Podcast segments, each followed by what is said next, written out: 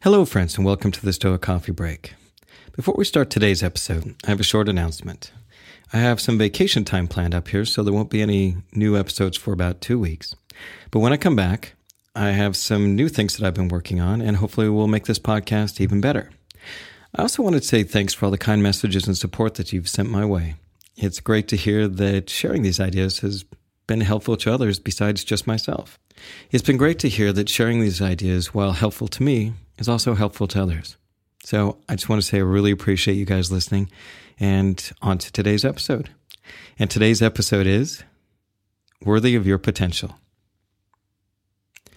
Tentative efforts lead to tentative outcomes. Therefore, give yourself fully to your endeavors. Decide to construct your character through excellent actions and determine to pay the price of a worthy goal. The trials you encounter will introduce you to your strengths. Remain steadfast, and one day you will build something that endures, something worthy of your potential. Epictetus.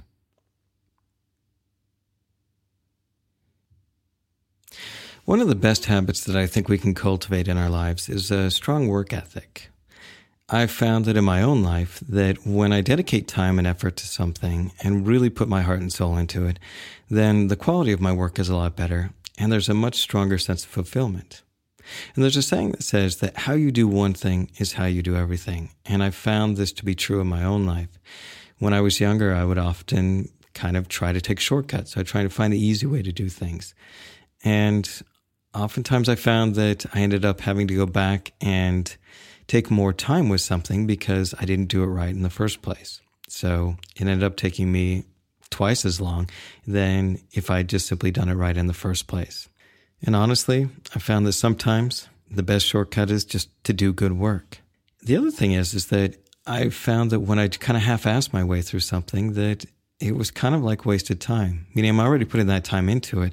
I may as well put the effort into it so that I'm not wasting that sunk cost of time that's already there.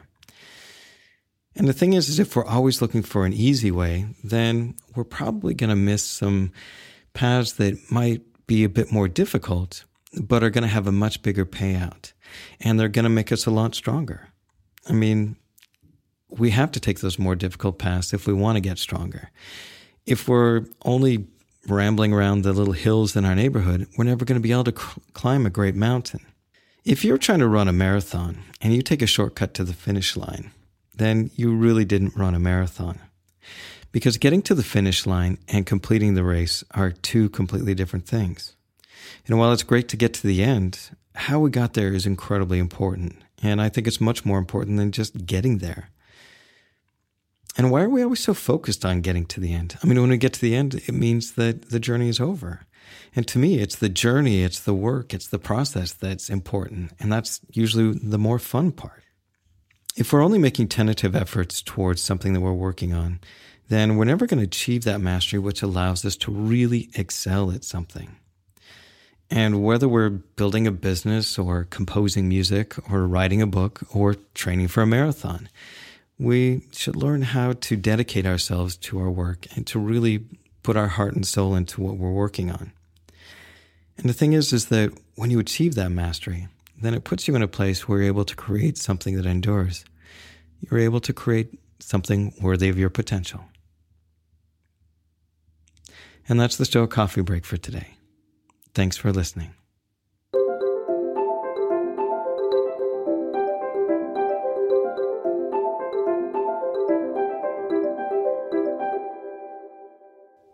Do you have a topic or a question that you'd like to hear addressed on the show?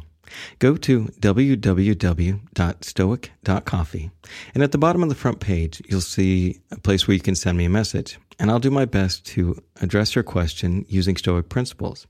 Also, while you're there, go ahead and sign up for our newsletter and donate to our Patreon account to help support this podcast.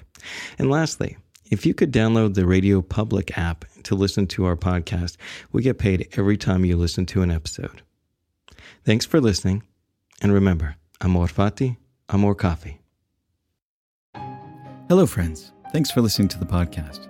If you like what you hear, head on over to patreon.com slash stoic coffee and help support this podcast by becoming a patron.